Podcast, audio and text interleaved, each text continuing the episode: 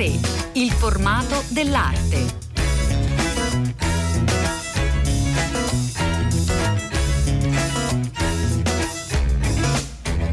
Buongiorno, buongiorno a tutte le ascoltatrici e tutti gli ascoltatori da Elena del Drago, una nuova puntata di A3, A3 in un museo, un museo romano, il museo napoleonico per eh, l'ultima puntata eh, di una mostra eh, in più capitoli appunto che si intitola Le altre opere artisti che collezionano artisti, eh, ci ha avuto una eh, insomma eh, più puntate ce le faremo raccontare, ma adesso siamo al Museo Napoleonico con Daniela Perego che saluto, buongiorno. Buongiorno. Daniela Perego, artista, eh, quindi è particolarmente interessante questa mostra perché c'è la possibilità di guardare ad un doppio sguardo, uno sguardo dell'artista e naturalmente di una curatrice invece legata all'organizzazione, al pensiero delle, delle mostre. Allora, iniziamo a raccontare come è nato questo progetto. È nato un po' per un po' diciamo per un'idea folle. Io mi prendo il merito dell'idea e tanto la mia uh, Lucilla Catania, che è la seconda, la co-curatrice, me lo riconosce. E io di fronte alla mia camera da letto, diciamo, diciamo di fronte al mio letto, ho un quadro che amo talmente tanto e dentro di me dicevo mi piacerebbe esporlo, ma come faccio a esporre un quadro non mio? Cioè era un po' una cosa strana. Allora ho detto ok, allora sai cosa facciamo? Chiamiamo tanti artisti che sono quasi tutti collezionisti di, di altri artisti appunto e facciamo una grande operazione dove tutti noi mostriamo le nostre collezioni. È nata così, da un desiderio di esporre un quadro. Qual è questo quadro? eh, ma poi se ve lo dico adesso, il quadro è, è una fotografia di Paola Mattioli eh, che da, mm, ritrae Franz Paludetto ed è eh, bellissima, cioè io sono innamorata di quella fotografia, amo la fotografia, nasco come fotografa e adesso però dipingo, comunque faccio tante cose. E, Scrive anche ma non lo vuole no, dire? No, no, questo non si deve dire.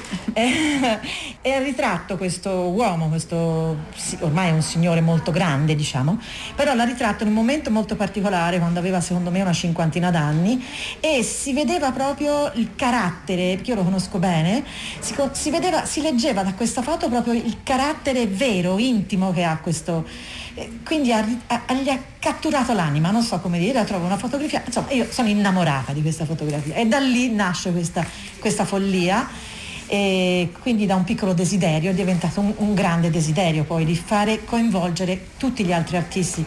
Quindi è una cosa che nasce proprio per amore dell'arte, per amore del, degli artisti, per amore anche di Roma, perché è stato pensato proprio per Roma. Gli altri musei sono stati il Museo Carlo Bilotti e Arancera di Villa Borghese, il Museo Pietro Canonica, il Museo di Roma in Trastevere, la Galleria d'Arte Moderna, Galleria Nazionale e il Museo eh, Napoleonico che racconteremo poi tra pochi istanti con Lucilla Catania. Ma una domanda che volevo fare a Daniela Perego che insomma appunto è artista e collezionista. Come nascono? Perché è un aspetto che si conosce pochissimo, però molti artisti collezionano eh, opere di altri colleghi, diciamo così, eh, spesso anche comprandole in asta o facendo insomma degli scambi. Come, certo. come, come avvengono, come vengono create queste collezioni? Principalmente da un piccolo scambio, no? poi piano piano cominci a innamorarti, conosci, a vedere una mostra, magari conosci l'artista, cominci a informarti se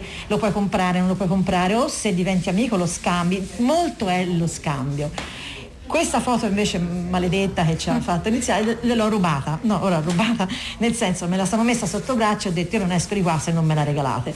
Alla fine dopo due anni e mezzo di minacce, no, a parte di scherzi, dopo due anni e mezzo me l'hanno regalata e quindi c'è anche questo, il, il comprarle, il, il, volerle a tutti i costi, lo scambio, c'è tante possibilità. Ci sono moltissimi artisti che avete coinvolto, ma vogliamo ricordare qualcuno? Oddio, sono così tanti che non voglio fare preferenze per nessuno. Allora lo faccio io così a caso, eh. faccio a caso da Angelo Bellobono, Paolo Assenza, Sonia Andresano, Gwendalina Salini eh, Sandro Sanna che è qui al Museo Napoleonico, Alessandro Piangiamore, Fiorella Rizzo, Marina Paris, Laura Palmieri, sono tantissimi. Ecco, un, una cosa interessante proprio, ci può raccontare Daniela Perego, e se eh, le, poi le opere che si finisce per amare sono simili al proprio lavoro oppure completamente differenti. Dipende, dipende dall'artista. Alcuni sono, abbiamo trovato che sono molto simili e quindi c'è una sensibilità eccetera eccetera. Altri, come la mia, per esempio di, di, di, di collezione, sono cose molto diverse. Quindi non, non, è, non, è, non, c'è una regola. Io amo le cose diverse da quelle che faccio io, fondamentalmente, però ho visto che ci sono artisti che hanno esposto cose molto simili alle loro. Dipende, dipende proprio da, dalle, dalla mia esperienza, da quello che ho visto anche appunto nelle passate edizioni, eh, in effetti alcuni artisti creano delle pareti perché un aspetto interessante che eh, le curatrici Daniele Perego e Lucilla Catania hanno chiesto agli artisti di allestire anche le proprie opere, le opere collezionate, quindi interessante anche proprio come installazione eh, fatta dagli artisti. E beh, sembrano eh, proprio delle opere poi l'insieme sì. sembra proprio sì, esprimere sì. il pensiero anche dell'artista. Sì, sì, assolutamente. Sono... Ora non è che l'hanno allestite loro, eh? non pensate che abbiamo fatto venire gli artisti, mai assolutamente abbiamo fatto fare tutto da professionisti. Ci siamo fatte coccolare, ok? E, ehm, sì, hanno mandato il progetto e, e, dal, proge- e dal, progetto si vede il, il, carattere un po', chi è più esplosivo, chi è più, chi è più rigido, chi è più timido, chi è più chiacchierone. Eh, sì, si vede, si vede la differenza da, un, carattere, si vede il carattere, quindi è, è doppiamente curiosa. Oltre a vedere le opere, vedere anche come sono state esposte. Grazie, grazie, grazie a Daniela Perego. Arrivederci a tutti.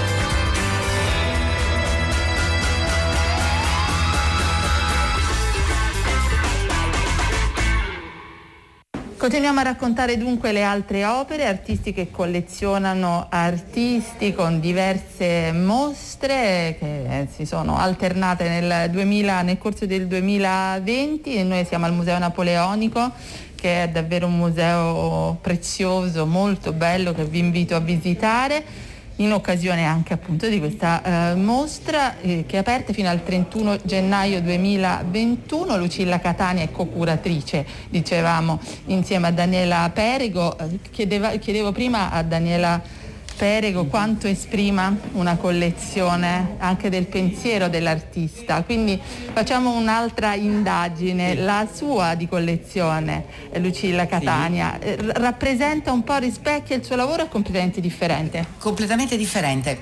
Questa è una cosa anche molto strana che sta avvenendo durante questa rassegna, perché molti artisti collezionano opere di artisti, amici o comunque artisti che stimano, che portano avanti delle, dei linguaggi totalmente diversi dal proprio linguaggio cioè dal linguaggio dell'artista collezionista.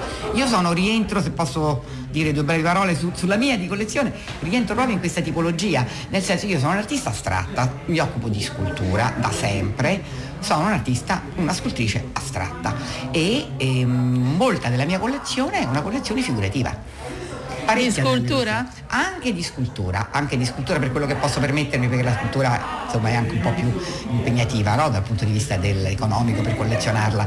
Però eh, ho molte opere figurative che amo moltissimo e, e, le, e le, per quanto riguarda la mia collezione, io ero al Museo Canonica e, um, un po' di mesi fa, ho portato... Museo Canonica Villa Borghese. A Villa Borghese ho portato una collezione, la, la mia collezione solo tre opere di tre eh, artisti, di due artiste, io e due artiste, e due donne artiste che hanno, con le quali ho condiviso tanta parte della mia storia professionale e anche della mia storia privata, che sono Cloti Ricciardi e Fiorella Rizzo, ho molto piacere a dire questi due nomi, e sono due concettuali, sono due artisti, io col concettuale non c'entro nulla.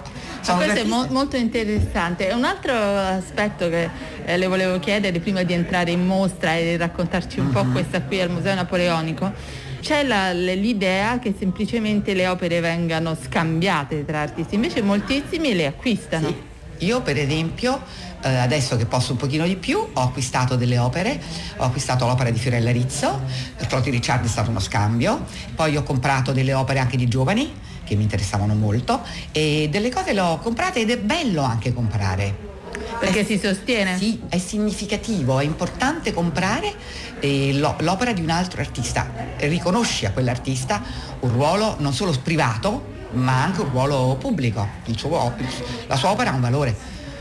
Questa è l'ultima parte appunto del progetto Le altre opere artistiche che collezionano artisti, siete andati in ordine alfabetico, sì. siamo arrivati alla S sì. di Sanna.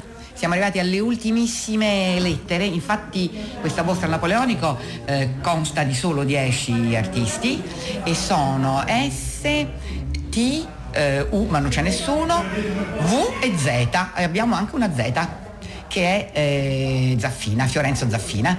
E quindi è, è stato quest'ultimo nucleo diciamo così, di, di, artisti collezionisti e qui al Museo Napoleonico che è un museo fantastico. Come state esporre qui? Perché veramente Beh, eh, dunque, relazionarti con, questo, con, questi spazi meravigliosi, perché il Museo Napoleonico contiene, eh, a parte che ha una sua estetica, però contiene anche tanta storia del nostro paese e eh, quindi diciamo è, come dire, insomma, può essere anche impegnativo un confronto di questo genere. E invece di fatto non lo è stato perché eh, entrate al museo, si arriva poi, si percorre tutto l'interno del museo. Che è dedicato. poi è interessante perché eh. si, insomma, ci sono le opere collezionate anche dai membri membri della famiglia Come di Napoleone. No? Assolutamente, quindi è un collezionismo che parla di un collezionismo storico, quello, del, quello, della famiglia di Napoleone, però poi quello contemporaneo che so che, che appunto è rappresentato da questa, da questa ultima um, tappa della rassegna, diciamo. Sono tutti artisti contemporanei, viventi e, e, anche le opere che sono state collezionate sono opere di artisti amici, viventi, insomma comunque di persone assolutamente operative. E, è bello secondo me questo contrasto, perché fai queste sale dell'Ottocento, arrivi alla fine e arrivi in queste quattro sale più piccoline però molto belle, molto alte, dove, dove arrivi nel, no, nel Novecento, nel, no, nel Novecento e anche nel 2000 arrivi, quindi insomma ti fai Facciamo un secolo e mezzo di storia. Di alcune pareti e raccontiamole. Sì. l'ho trovato molto bella perché corrisponde un po' ai miei gusti di pulizia nell'allestimento la, la collezione di Gwendalina Salini che ha portato quattro opere e ha fatto proprio tutto un allestimento molto calibrato, molto equilibrato, ha portato anche un progetto di allestimento e l'ho trovata una cosa estremamente pulita, bella, le opere sono molto leggibili. E ugualmente posso dire la stessa cosa della collezione di Pino Salvatori, che ha portato due bellissime opere piccole di Carla Cardi, Grande Carla Grande Carla Cardi e anche lui ha fatto una scelta minimale, pulitissima e a me quello devo dire mi piace molto perché le opere sono molto godibili. Poi ci sono artisti che hanno delle personalità differenti e noi dobbiamo rispettarli, ci sono artisti che invece amano hanno l'affastellamento. L'affastellamento, sì, che hanno voluto portare tutta casa loro in una, in una, parete, ma va bene anche quello, va bene anche quello. I miei gusti sono più, diciamo, un pochino più sintetici, più puliti, ma questo non ha importanza. L'artista, ogni artista è stato libero di portare quello che voleva. È molto interessante un altro aspetto, Lucilla Catania, è che eh, spesso nella vulgata si racconta di odi furiosi, di rivalità enormi tra gli artisti, di incapacità di dialogo, a, a prescindere da quelle insomma, più legate a convenienza, no? gruppi uniti soprattutto dal critico, eccetera. In realtà c'è tutto un sostrato di appoggio eh, tra artisti che non va dimenticato. In questa mostra c'è stata assolutamente, è stata la forza anche di questa mostra. Se non c'era questo sostegno beh, non, non avrebbero neanche partecipato gli artisti, insomma. E voglio dire una cosa su questa questione che hai toccato, che, di, perché è una cosa che io ho sofferto molto negli anni, insomma, di quando ero una giovane scultrice. E questo clima che, di cui tu stai parlando, un po' di odi, di rivalità, eccetera, è un clima che è stato molto degli anni Ottanta. Poi questa cosa, secondo me, è, è un po' sparita. E come per... mai negli anni Ottanta? C'era, eh, c'era, era, è quello che dici te, cioè gruppi di artisti chiusi, quasi generalmente gruppi di uomini, di artisti eh, diciamo eh, di sesso maschile, eh, che facevano riferimento a quelle gallerie d'arte contemporanea che in quel momento erano per la maggiore e eh, dietro alle quali c'era anche poi un, critico che seguiva questi, questi, artisti, quindi erano delle posizioni che io chiamo un po' militari, no? fare una guerra, no? una militanza artistica ovviamente finalizzata poi alla creazione di un mercato, di una tendenza artistica, ovviamente è chiaro, finalizzata a qualcosa di molto concreto, no? se vuoi. Io all'epoca ero una giovane artista, io insomma molte, molte noi, noi giovani artisti di, di, allora siamo rimasti assolutamente fuori da queste logiche. Sono eh. logiche maschili, non sono logiche. Questa è una logica femminile. È un altro Fatta aspetto... da due donne, infatti, da due figure femminili. Inclusiva e a questo sì. proposito però insomma, chiedo a una donna eh, scultrice anche la difficoltà di fare scultura perché leggendo le biografie delle artiste dell'Ottocento, Camille Claudel in primis, mm. tutte eh, sottolineavano l'estrema difficoltà proprio di fare scultura dal punto di vista non soltanto fisico ma economico. Assolutamente, ah, guarda, assolutamente.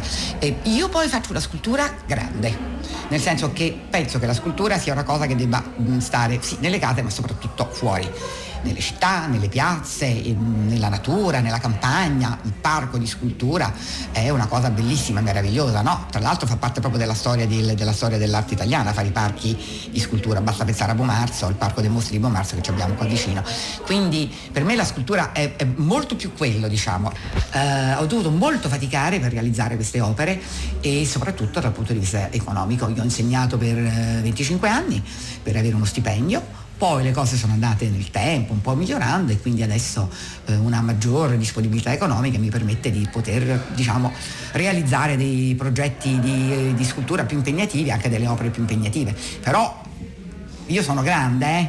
sono una, come dire, una sessantenne, molto sessantenne, quindi eh, ora in questi ultimi dieci anni diciamo, sono riuscita a realizzare questi progetti. Grazie. Grazie a te. Pagine d'arte.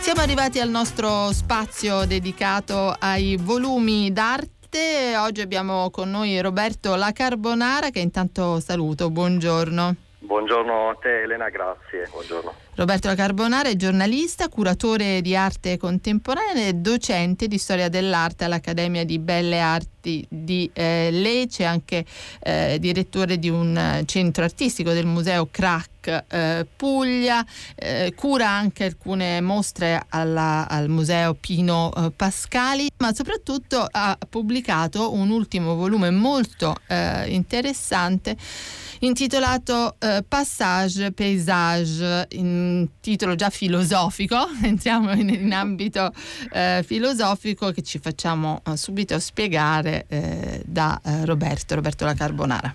Sì, il titolo è letteralmente mutuato da un termine della filosofia molto, molto noto nell'ambito della modernità, mm. il termine che Benjamin utilizza per eh, il suo Passagenwerk, questo testo che, in cui si comincia a raccontare i, i prodromi, i presupposti della modernità e soprattutto di quelli che saranno i passaggi parigini, i grandi luoghi eh, per il passaggio, per il passeggio, per, per, l'acquisto, i precursori dei centri commerciali. È un mondo che si fa, eh, inizia a esporre se stesso rispetto al consumo e eh, quando io ho riutilizzato questa eh, allitterazione tra passage e paesage, mi sono reso conto che il paesaggio oggi diventa sempre di più un oggetto di consumo e in un certo senso quelle vetrine di cui parlava Benjamin ora si sono estese un po' a tutto il mondo, il mondo è vetrinizzato, noi mm. facciamo esperienza di un paesaggio in maniera ipertrofica però parliamo sempre di un paesaggio mediato,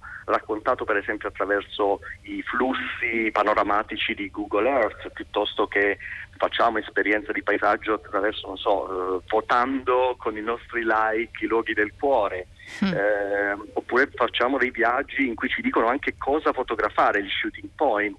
Siamo in un certo senso immersi in un paesaggio che viene diviso in pezzi e ci viene venduto. Eppure paradossalmente questo testo nasce in un momento in cui il paesaggio ci è precluso. Infatti, infatti. e quindi abbiamo, eh, come dire, la voglia di poter rientrare in una dimensione diversa del passage, cioè quella di un passare eh, immersivo, di un recupero diretto del contatto all'interno del paesaggio e quindi il passage di cui parlo io è appunto un attraversamento, un nuovo attraversamento eh, radicale all'interno e, concreto, mh, mm, fatto attraverso il corpo ehm, quando parliamo di passare intendiamo sia una dimensione spaziale che temporale, si passa sempre due volte in un luogo, in un paesaggio e in realtà essere nel paesaggio significa molto spesso convocare la propria memoria, proprio, eh, dire, un'esistenza remota che insiste sull'adesso. Lo stesso Benjamin diceva che ogni immagine è l'incontro del passato con l'adesso,